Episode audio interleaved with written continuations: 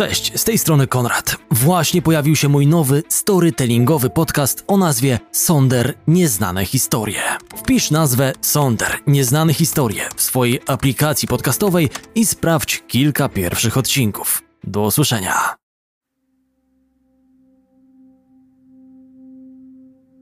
Piłka nożna potrzebuje ekscentrycznych ludzi w swoim otoczeniu. To dyscyplina dla każdego rodzaju charakteru. Znajdziemy tu rywalizujących królów, takich jak Messi i Ronaldo, prowadzących swoje potężne armie, chcące wygrać każdą bitwę. Oglądamy też podróżujących po całym świecie generałów w postaci Pepa Guardioli, Jose Mourinho czy Jurgena Kloppa, z których każdy ma swój unikalny sposób prowadzenia strategii tak, by zwyciężać za każdą cenę.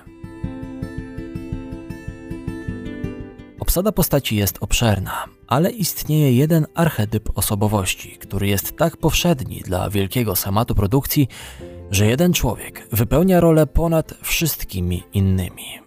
Społeczeństwo za każdym razem potrzebowało nadwornego błazna. To też piłka nożna łaskawie podarowała kibicom Mario Balotellego. Historycznie rzecz ujmując, nadworny błazen postrzegany był jako artysta, któremu przyznano swobodę rozpraszania uwagi, z licencją na coś więcej. Balotelli to jeden z największych świrów w futbolu, lecz nie możesz popełnić tego błędu. Nie jest błaznem w złym tego słowa znaczeniu. On zachowuje się w taki sposób, że jego koledzy z drużyny i tłum fanów są na jego łasce i niełasce.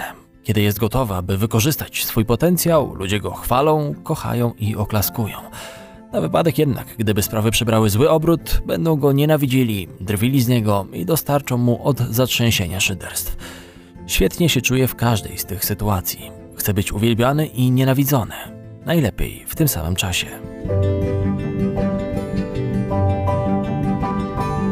Dzień dobry moi drodzy, z tej strony Konrad Szymański. Miło mi Was gościć w podcaście Historie z boiska. Nowe osoby zachęcam do zaobserwowania mnie na YouTubie i na Spotify. Dziękuję bardzo. Panie i panowie, zaczynamy. Przed wami Mario Balotelli.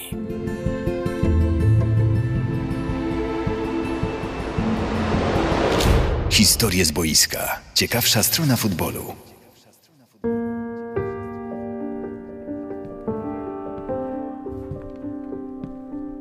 W starym budynku o niepewnej konstrukcji w Bagnolomella w prowincji Brescia, gdzie mieszka para Tomas i Rose, na ścianach można dostrzec zdjęcia rodziny.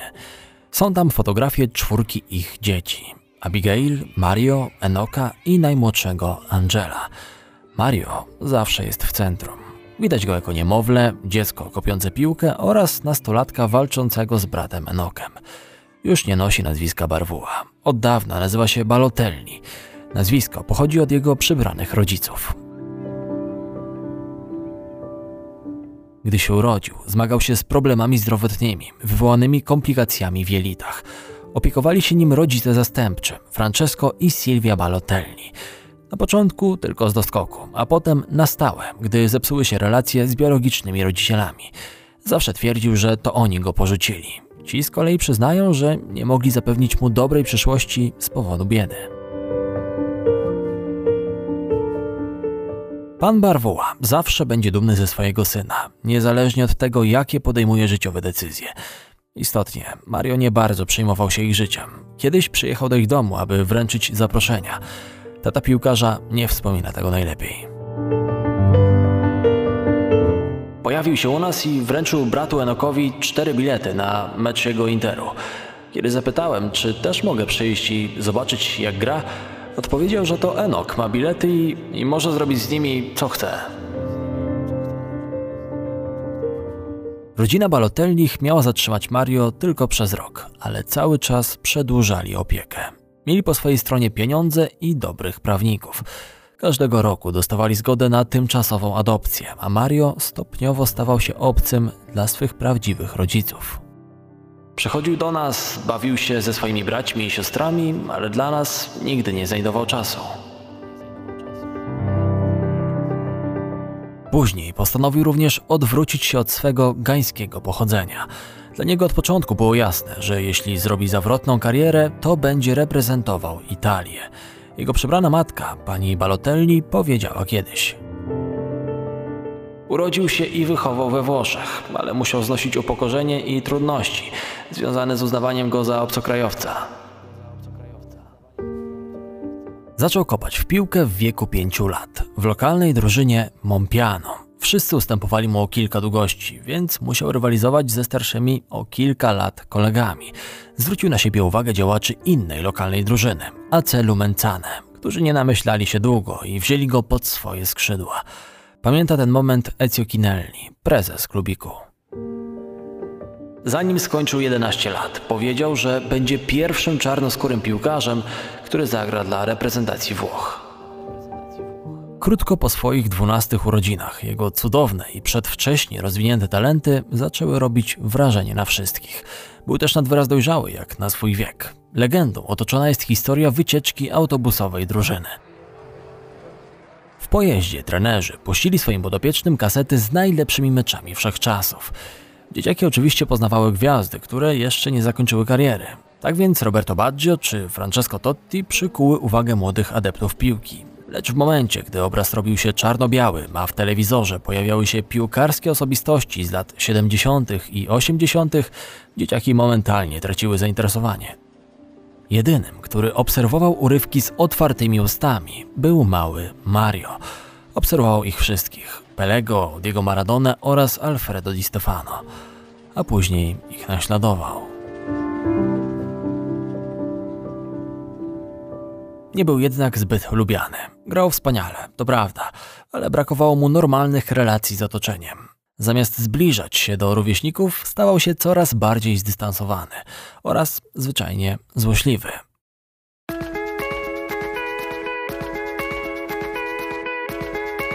Marco Pedretti rywalizował z Super Mario na juniorskich boiskach. Nie znosili się.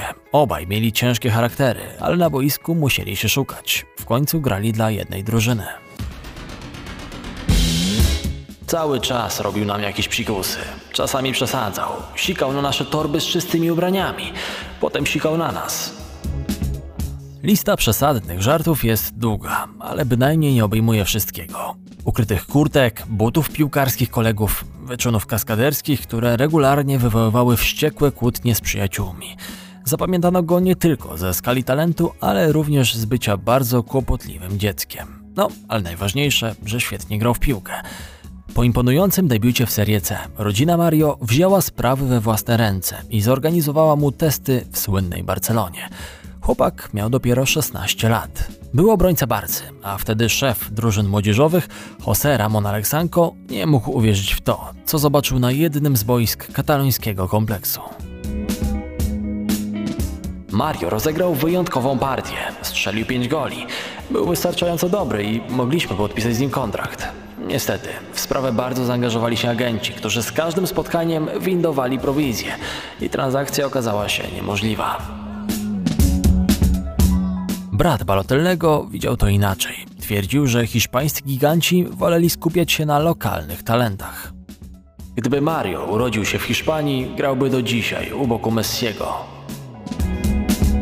Mario wrócił do Włoch, ale już nie na trzecioligowe boiska. Wylądował w Mediolanie, gdzie błyskawicznie awansował z drużyny U szesnaście do U dwadzieścia, pomagając Interowi zdobywać puchary w swoim jedynym sezonie w młodzieżowych ekipach.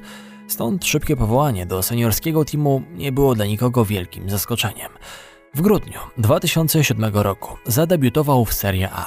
Nerazzurich prowadził wówczas Roberto Mancini. Włoski szkoleniowiec wpuścił napastnika na końcowe minuty, ale za to dostał cały mecz z Regginą w ramach meczu Coppa Italia. Strzelił dwa gole. Wyczyn powtórzył również w spotkaniu pucharowym przeciwko wielkiemu Juventusowi. Tak zaprezentował się na dorosłej scenie. Na logikę teraz powinno być mu łatwiej. Niestety, nie tylko z jego winy, prosta droga do pięknej kariery zaczęła gwałtownie zawijać. trzynastego sierpnia dwa tysiące ósmego roku, dzień po ukończeniu osiemnastego roku życia, otrzymał obywatelstwo od kraju, w którym się urodził. Jestem Włochem, czuję się Włochem, zawsze będę grał dla reprezentacji Włoch. To jest jeszcze bardziej ekscytujące niż mój debiut w Serie A. Najlepszy prezent rodzinowy, jaki mógłbym otrzymać, byłby telefon od selekcjonera z zaproszeniem do reprezentacji. chociaż byłbym też szczęśliwy, gdybym mógł zagrać dla drużyny U dwadzieścia jeden. Drugie życzenie Balo bardzo szybko się ziściło, bo już następnego lata dostał powołanie na Mistrzostwa Europy do lat dwudziestu jeden. Tuż przed wyjazdem zespołu z Rzymu na zawody w Danii, trener Pierluigi Casiraghi pozwolił członkom zespołu na krótki odpoczynek. Podczas spaceru po wiecznym mieście do Balotelliego i kilku jego kolegów podeszła grupa kibiców Romy. Banda obrzuciła go rasistowskimi uwagami, ale też bananami, zanim uciekła, gdy wezwano karabinierich. W obliczu obrzydliwej pogardy dla drugiego człowieka i jawnej prowokacji piłkarz zachował spokój. Przyznał to sam trener. Mario zachowywał się wyjątkowo. Wspieramy go z całym sztabem. osiemnastolatek odrzucił propozycję złożenia donosu na chuliganów, uznając ten incydent za nic szczególnego. Już to widział i słyszał. Nawet w młodym wieku Mario przyzwyczaił się do ataków ze strony największych ignorantów w społeczeństwie. Sama jego obecność wywoływała furię wśród wściekłych, zajadłych tifozich na ultraprawicowych portalach. Widok gracza urodzonego przez gańskich uchodźców, ale adoptowanego przez włoską rodzinę, był najwyraźniej zbyt trudny do zniesienia. Niestety, to nieodosobniony przypadek. W kwietniu dwa tysiące dziewiątego roku Balotelli ponownie spotkał się z chamstwem i rasizmem na trybunach. Autorami ataku okazali się kibice Juventusu. Gdy zobaczyli czarnoskórego zawodnika na murawie, na jednym z sektorów fanów Starej Damy dało się usłyszeć okrzyki „Nie ma czarnych Włochów”. Wśród oburzonych takim potraktowaniem piłkarza był prezydent Interu, Massimo Moratti. Gdybym wówczas siedział na stadionie w Turynie, natychmiast opuściłbym swoje miejsce, wyszedłbym na boisko i kazał swoim piłkarzom przerwać grę. Ci idioci zdawali się być dumni i szczęśliwi, śpiewając takie rzeczy. To okropne, bulwersujące. Władze ligi nakazały Juve częściowe zamknięcie stadionu, tylko na jeden mecz. Ówczesny prezydent Juventusu, Giovanni Cobolli-Gilli, publicznie przeprosił Balotelliego i wezwał kibiców do zaprzestania takiego zachowania, ale najwyraźniej jego słowa nie miały żadnego znaczenia. Nie znalazł posłuchu. W następnym spotkaniu Starej Damy, na wyjeździe z Kiewo, fani kontynuowali kampanię nienawiści wobec napastnika Interu. W pewnym momencie ryknęli: jeśli zaczniesz skakać, Balotelli umrze. W późniejszych latach jego kariery problem tylko się nasilał. Do Mistrzostw Europy w dwa tysiące dwunastym roku, rozgrywanych na boiskach Polski i Ukrainy, nie był już tak skłonny ignorować obelgi. Przed rozpoczęciem turnieju zadeklarował: w ogóle nie akceptuję rasizmu. To niedopuszczalne. Jeśli ktoś we mnie rzuci bananem na ulicy, to go zabiję. Najwyżej trafię do więzienia. Zobaczymy, co się stanie. Mam nadzieję, że nic się nie wydarzy. Niestety, chuligani nie zamierzali być bierni. Najbardziej zajadli byli ci z Chorwacji i Hiszpanii. We Włoszech w tym czasie zamknięto także Stormfront, stronę internetową prowadzoną i odwiedzaną przez radykałów, po tym jak pojawił się artykuł zatytułowany „Balotelli jest czarnym Żydem. Powinien grać w Izraelu, a nie we Włoszech”.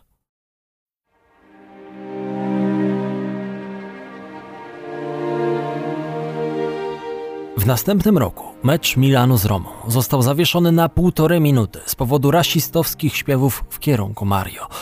Nawet wtedy bronił rodaków, argumentując, że dręcząca go grupa to zdecydowana mniejszość.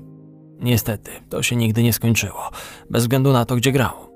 Obrażano go w Portugalii, gdy reprezentował barwy Manchesteru City w meczu pucharowym, a także we Francji, kiedy strzelał gole dla Nicei. Czasy się jednak zmieniały i wszystkie naruszenia, odstępstwa od normalności traktowano z większą surowością. Gdy fani Bastii zaczęli udawać małpy, otrzymali od ligi zakaz rozgrywania trzech meczów przed własną publicznością. Incydenty powtarzały się tak często, że podobne sytuacje i następstwa zaczęto nazywać Lex Balotelli, a kary miały odstraszać potencjalnych rasistów. Mario, zapytany kiedyś, jak się czuje, będąc ofiarą nieustannych ataków, przyznał przygnębiająco: Hmm, trochę sam. Nic z tym nie mogę zrobić. To problem, którego nie udało się rozwiązać w futbolu do dziś. Cofając się nieco w czasie, umiejętności i niezwykły talent nie pomogły Balotelliemu w jego pobycie w Mediolanie. Coś się zaczęło psuć już w dwa tysiące dziewiątym roku, zaraz po tym, jak Jose Mourinho zastąpił na ławce trenerskiej Roberto Manciniego. Portugalczyk oskarżał młodego napastnika o kiepską postawę na treningach. Stwierdził również, że Włoch zasłużył na ocenę bliską zero po remisie jeden do jednego z Romą. Jakby nie miał wystarczająco wielu kłopotów, to sam też prowokował nieprzyjemne sytuacje. Będąc już na cenzurowanym na Giuseppe Mazza, wystąpił w programie telewizyjnym, w którym od gospodarza show z uśmiechem na ustach odebrał koszulkę Milanu. To jeszcze bardziej rozwścieczyło sympatyków Interu. Agent zawodnika próbował bronić swojego klienta. To jeszcze chłopiec, ma dziewiętnaście lat, nie rozumie konsekwencji takich zachowań. Mam nadzieję, że kibice zrozumieją, że nie można brać tego typu programów na poważnie. Tłumaczenia zupełnie nie trafiły do odbiorców. Na tym etapie nic nie mogło już poprawić jego relacji z klubem. Również i Mourinho stracił do niego cierpliwość. Nadszedł czas, by opuścił ojczyznę. Podczas lunchów z dziennikarzami Roberto Mancini przedstawiał argumenty za tym, że Mario mógłby w przyszłości stać obok Leo Messiego i Cristiano Ronaldo. Oczywiście pod warunkiem, że napastnik będzie się trzymał jego rad i wskazówek. Trener zamierzał nadzorować proces rozwoju. Uważał, że City powinno być miejscem, gdzie cały potencjał Włocha w pełni rozkwitnie. Z jego obecnością w Manchesterze wiążą się nieskończone opowieści. Te o pozytywnym charakterze, ale znacznie więcej tych mniej chwalebnych.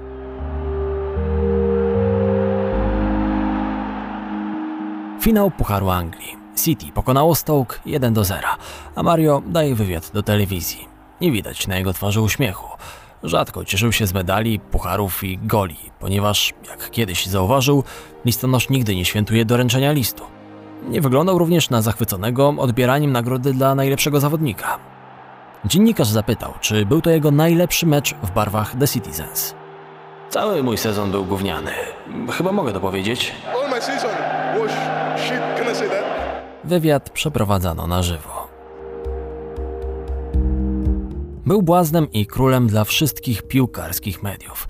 Musiał trafić na okładkę lub jedynkę portali przynajmniej raz w tygodniu. Newsy o nim sprzedawały się jak ciepłe bułeczki. Na przykład tak, gdy jeździł po ulicach Manchesteru z opuszczonymi szybami i rozdawał bezdomnym banknoty po pięćdziesiąt funtów. Pojawiało się także sporo fake newsów. Nie było prawdą, że zapłacił za tankowanie każdego auta, które przyjechało na stację wtedy, gdy on zajechał swoim Maserati. Nigdy też nie wszedł do biblioteki, aby opłacić zaległe grzywny dla uczniów, którzy na czas nie zwrócili książek. A jednak nawet tak fikcyjne historie żyły swoim życiem. Dziwne, bo i rzeczywistość była niezwykle szalona, ekscentryczna. Wypadki samochodowe, awantury, bójki, wizyta na safari, koszulka z napisem "Dlaczego zawsze ja?", śmieszne zmagania z zakładaniem narzutki treningowej czy celowanie rzutkami w graczy z drużyn młodzieżowych. Zawsze miał to samo tłumaczenie. Nic nie poradzę, po prostu się nudziłem. Komu nie spodobałaby się historia wyprawy na zakupy, kiedy poszedł kupić deskę do prasowania w najbliższej galerii, a wrócił z trampoliną, kładem i stołem do ping-ponga. Paparazzi chodzili za nim wszędzie, mając nadzieję, że coś się wydarzy.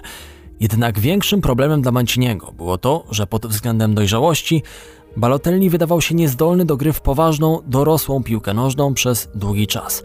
Zdarzały się oczywiście sporadyczne błyski talentu. Nie wystarczały one jednak klubowi z ambicjami City. Tam potrzebowali niezawodnej doskonałości, a to przerastało Mario. Pracownicy pamiętają, jak w hotelowym barze zapytał kiedyś kucharza, czy mógłby dołączyć do niego za ladą i sam przerzucić bekon. Wkrótce zaczął żonglować sztućcami. Najłatwiej go opisać, mówiąc, że zachowywał się jak dwunastolatek. Miał fantastyczny zestaw umiejętności i wspaniałą sylwetkę, ale pod innymi względami to duży dzieciak, który nigdy nie dorósł. To opinia Jamesa Milnera z książki Zapytaj piłkarza. Gdy rozmawiałem z kolegami, a on znajdował się po drugiej stronie szatni, wydawał głośny dźwięk lub robił coś głupiego, żeby zwrócić na siebie uwagę. Wszystkie jego akcje to niedobór atencji. Pablo Zabaleta uważał, że Balotelli zmienił jego pracę w bardziej ludzką. Mógł strzelić najpiękniejszego gola w historii piłki nożnej lub zostać wyrzuconym z boiska po pięciu minutach. Kiedy przejdę na emeryturę, nigdy nie zapomnę Mario. Balotelli zwykł palić jak smok, tak przynajmniej twierdzą koledzy. Gdy trener podczas meczu go zmieniał, on zmierzał do tunelu na małego dymka. Paradoks polegał na tym, że pod koszulką nosił złoty medalion z trzema wygrawerowanymi słowami: profesjonalizm, wysiłek, pokora. To prezent od matki, która regularnie latała do Manchesteru, aby spędzać weekendy w jego mieszkaniu, w centrum miasta. Dlaczego kupiła mu taki medalik? Ponieważ powinien słuchać swojej matki. Wyjaśnienie godne rodzicielki. Może jej akurat słuchał, ale swojego trenera ignorował. Co akurat było dziwne, biorąc pod uwagę fakt, że Mancini to jeden z niewielu facetów, którzy wydawali się rozumieć Mario. Relacje Mancini-Balotelli to typowy toksyczny związek. Według niektórych żyli jak pies z kotem, a inni twierdzili, że po prostu się uwielbiali. Jednak pod koniec nawet Mancini wyglądał na zmęczonego. Bilans włoskiego piłkarza całkiem okej. osiemdziesiąt meczów, trzydzieści goli, ale bliższa analiza statystyk przedstawia prawdziwą historię. dziewięć bramek padło z rzutów karnych, gdzie rekord Super Mario był nieskazitelny. Na treningach z jedenastu metrów praktycznie się nie mylił. Potrafi doprowadzić Joharta do szaleństwa. Do tego należy doliczyć dwadzieścia cztery żółte kartki, cztery czerwone i jeszcze czteromeczowe zawieszenie za stempel na głowie Scotta Parkera z Tottenhamu. Mancini przyznawał, że granie na Mario w ważnych meczach to olbrzymie ryzyko. Kilka razy się na tym przejechał, a później już po prostu nie chciał ryzykować. Zanim jednak pokazano mu drzwi na Etihad, ten sam Balotelli zdobył dla City tytuł. To on podał piłkę do Kuna Agüero w ostatnim momencie decydującego meczu, leżąc na murawie. Normalnie nigdy by w ten sposób nie postąpił. Pewnie próbowałby wstać, pokiwać i samemu zdobyć bramkę. Wtedy jednak dobro przeważyło nad złem.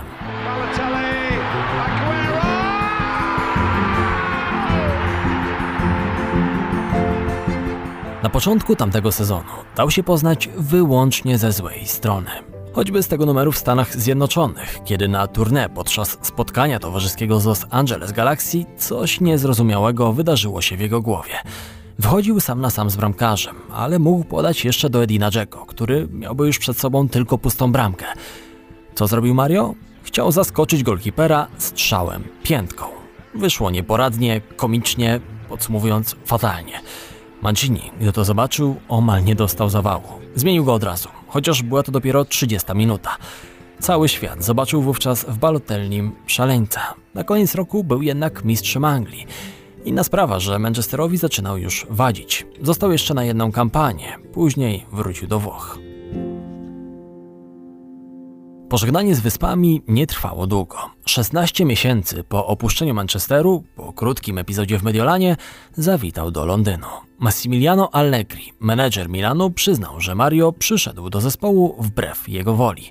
Narastały też problemy finansowe klubu z Lombardii. Nic to, że Balo zanotował tam jeden z lepszych sezonów w swojej karierze. Zdecydowano, że potrzebny będzie nowy start, a po odejściu Allegriego powiedziano Mino Raioli, czyli agentowi Mario, że może znaleźć swojemu klientowi nowego pracodawcę. Pośpiech, w jakim działał Raiola, przyspieszył jeszcze bardziej po mundialu w dwa tysiące czternastym roku, w którym napastnik został obwiniony przez niektórych kolegów za fiasko Italii w fazie grupowej.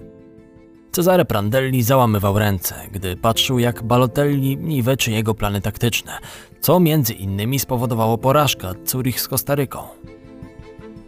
Mario to zasadniczo dobry człowiek. Szkoda tylko, że mieszka w miejscu dalekim od rzeczywistości. Okej, okay, początkowo Mario nie znajdował się na radarach The Reds. Właśnie zajęli drugie miejsce w Premier League. Głównie dzięki sile ofensywnej, a przede wszystkim dzięki bramkom Luisa Suareza. Urugwajczyk poczuł zew i przeszedł do Barcelony. Za niego z Southampton przyszedł Ricky Lambert, ale menedżer Brendan Rodgers szybko zdał sobie sprawę z tego, że takim snajperem świata nie zwojuje. Próbował przekonać Alexisa Sancheza, ale szybszy był Arsene Wenger i Chilijczyk wylądował w Arsenalu. Rodgers próbował jeszcze różnych możliwości, aż wreszcie, z bólem serca, zaprosił do współpracy Balotelliego. Tliła się nadzieja, że Włoch zostanie najważniejszym napastnikiem Liverpoolu. Cóż... Przynajmniej zrobili wszystko, co w ich mocy. Kontrakt mocno umotywowany. osiemdziesiąt pięć tysięcy funtów tygodniowo nie robiło wrażenia, ale Mario mógł dostać pół miliona funtów premii sezonowej, jeśli uniknąłby kłopotów na boisku i poza nim, a także sto pięćdziesiąt tysięcy funtów za każdym razem, gdy rozegrał pięć meczów z rzędu. Jak widać, jedynie czego się bano na Anfield to dyscypliny krnąbrnego gracza. Podczas ich pierwszego spotkania menedżer zasugerował piłkarzowi, że powinien współpracować z doktorem Steve'em Petersem, czyli psychiatrą sportowym. Sesje ustalone, godzina znana, tylko że Balotelli nigdy się na zajęciach nie pojawił. W ciągu sześciu tygodni stało się jasne, że nie osiągnie poziomu dojrzałości wymaganego do poprowadzenia zespołu ku sukcesom.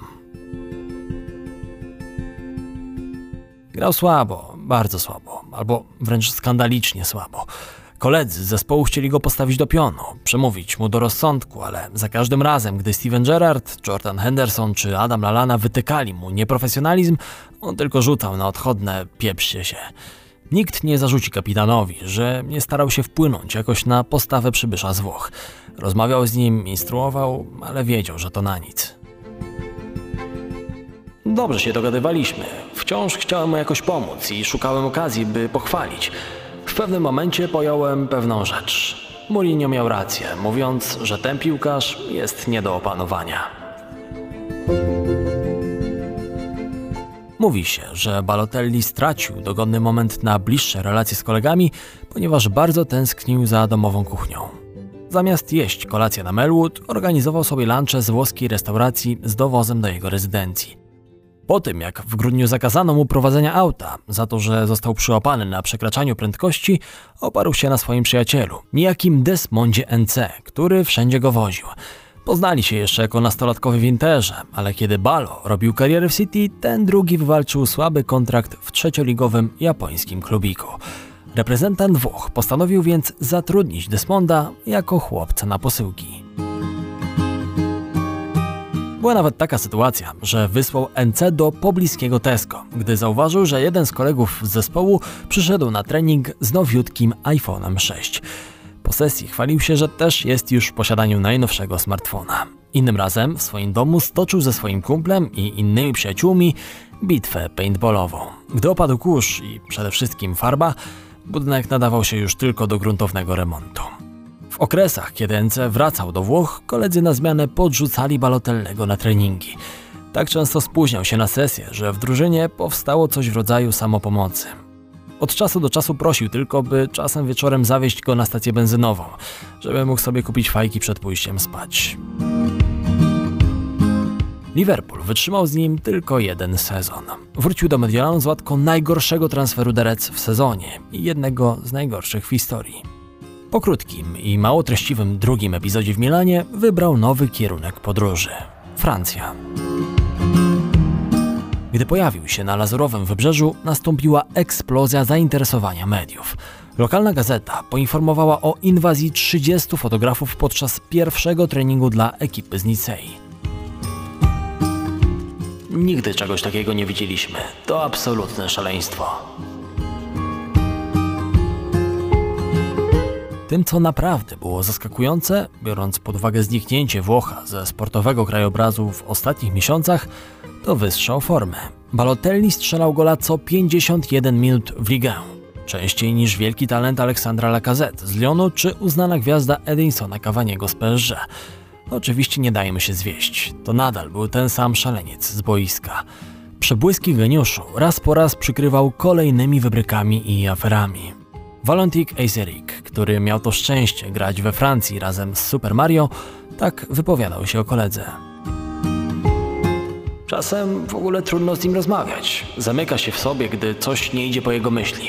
Gada coś do siebie pod nosem. Wygląda tak, jakby nie chciał mieć z nami nic wspólnego. Jednostka wybitna, która nie wie, czego chce. Nie zmienia to faktu, że trzecie miejsce, jakie zajęła Nicea, to w dużej mierze zasługa dobrego warsztatu Luciana Favre'a oraz bramek Balotelliego. Coś zaczęło się psuć w momencie, gdy Szwajcara zastąpił Patrick Vieira, legenda francuskiej piłki. Mario i Patrick dobrze współpracowali podczas lat gry w Interze, a także w Manchesterze City, ale ich relacje na linii piłkarz-trener wydawały się napięte od samego początku. Jeśli o niego chodzi, to najchętniej bym uderzył nim o ścianę lub zostawił wiszącego za kołnierz na wieszaku. Niestety nie mogę tego zrobić, bo już nie jestem zawodnikiem. Napastnik nie pojawił się na pierwszym treningu zarządzonym przez nowego szkoleniowca, a kiedy łaskawie przyszedł dwa tygodnie później, ważył dwanaście kilogramów więcej niż powinien. Tak naprawdę nie miał już wtedy chęci na reprezentowanie Nicei. Prezydent Jean-Pierre River chciał na dłużej zatrzymać go u siebie, jednak na przeszkodzie stanęły pieniądze. Co jak co, ale Włoch bardzo dobrze znał swoją cenę. Na horyzoncie natomiast pojawiło się zainteresowanie innej drużyny z tego regionu Francji. Odchodząc, pożegnał się z kibicami najgorzej jak tylko mógł. Marsylia jest na innym poziomie. To innego rodzaju piłka nożna oraz atmosfera. Dziękuję Nicei i jej fanom, ale nie ma porównania z Marsylią. To strzał między oczy swoim dawnym sympatykom. Jednocześnie wzbudził żarliwość u nowych. Pięć goli w ośmiu meczach, w tym zwycięstwo z Niceą właśnie w derbach, przyciągnęło Balo jeszcze bardziej do społeczności ze Stade Velodrome. Podobnie zresztą jak jego twórcze świętowanie goli. Po zdobyciu bramki przeciwko Saint-Étienne sfilmował celebrację telefonem i natychmiast przesłał nagranie na swoje konto na Instagramie, podczas gdy po trafieniu w spotkaniu derbowym grał w kamień papier nożyce z Florianem Thauvemem. Na boisku spisywał się więcej niż poprawnie. Został pierwszym graczem od pięćdziesięciu lat, który strzelił dla Olimpik przynajmniej jednego gola w pięciu kolejnych spotkaniach domowych. Jednakowoż krótki, półroczny kontrakt wystarczył władzom Olympiens. Francja odhaczona, czas wracać do ojczyzny. Przeprowadzka do Bresci miała być triumfalnym powrotem do domu, do miasta, gdzie dorastał, by zagrać w drużynie, której pomagał jeszcze jako chłopiec do podawania piłek. Właśnie wrócili do Serie A po ośmiu latach przerwy. Wierzyli, że Balotelli może ich tam zatrzymać na dłużej. Był najlepszym strzelcem w tym sezonie, ale pięć goli w dziewiętnastu meczach nie zbawiło ekipy. Błyszczał tylko sporadycznie, zdobywając genialne bramki przeciwko Hellasowi i Lazio, ale nie udało mu się zostawić śladu przy innych okazjach. Skończyło się na głośnym konflikcie. Balotelli wszczął postępowanie sądowe przeciwko Bresci w związku z niewypłaconymi od kilku miesięcy pensjami. Jego agent oskarżył klub o to, że nie poddał klienta obowiązkowemu testowi na COVID. W wyniku braku zaangażowania gracz został odsunięty od treningów pierwszego zespołu, a prezes Massimo Cellino otwarcie określił transfer błędem. Który to już szef dał się nabrać na dawny talent. Mario wciąż występuje we Włoszech. Teraz próbuje wprowadzić do Serie A Monce, zespół de facto należący do Silvio Berlusconiego, osoby nie mniej ekscentrycznej od Balotelliego. Ich ewentualny powrót do włoskiej ekstraklasy stałby się wydarzeniem przyszłego lata. Snajper musi wykorzystać swoją ostatnią okazję, aby spróbować znaleźć właściwe lekarstwo, pozwalające mu na konsekwentne odkrywanie jego zanikającego potencjału, o ile już nie jest za późno. Współpracował z najbardziej przenikliwymi trenerami na świecie, a jednak żaden z nich nie mógł postawić Balotellego na drodze do prawości. Dlaczego zawsze on? Chyba już nadszedł czas, aby sam spróbował odpowiedzieć na to pytanie.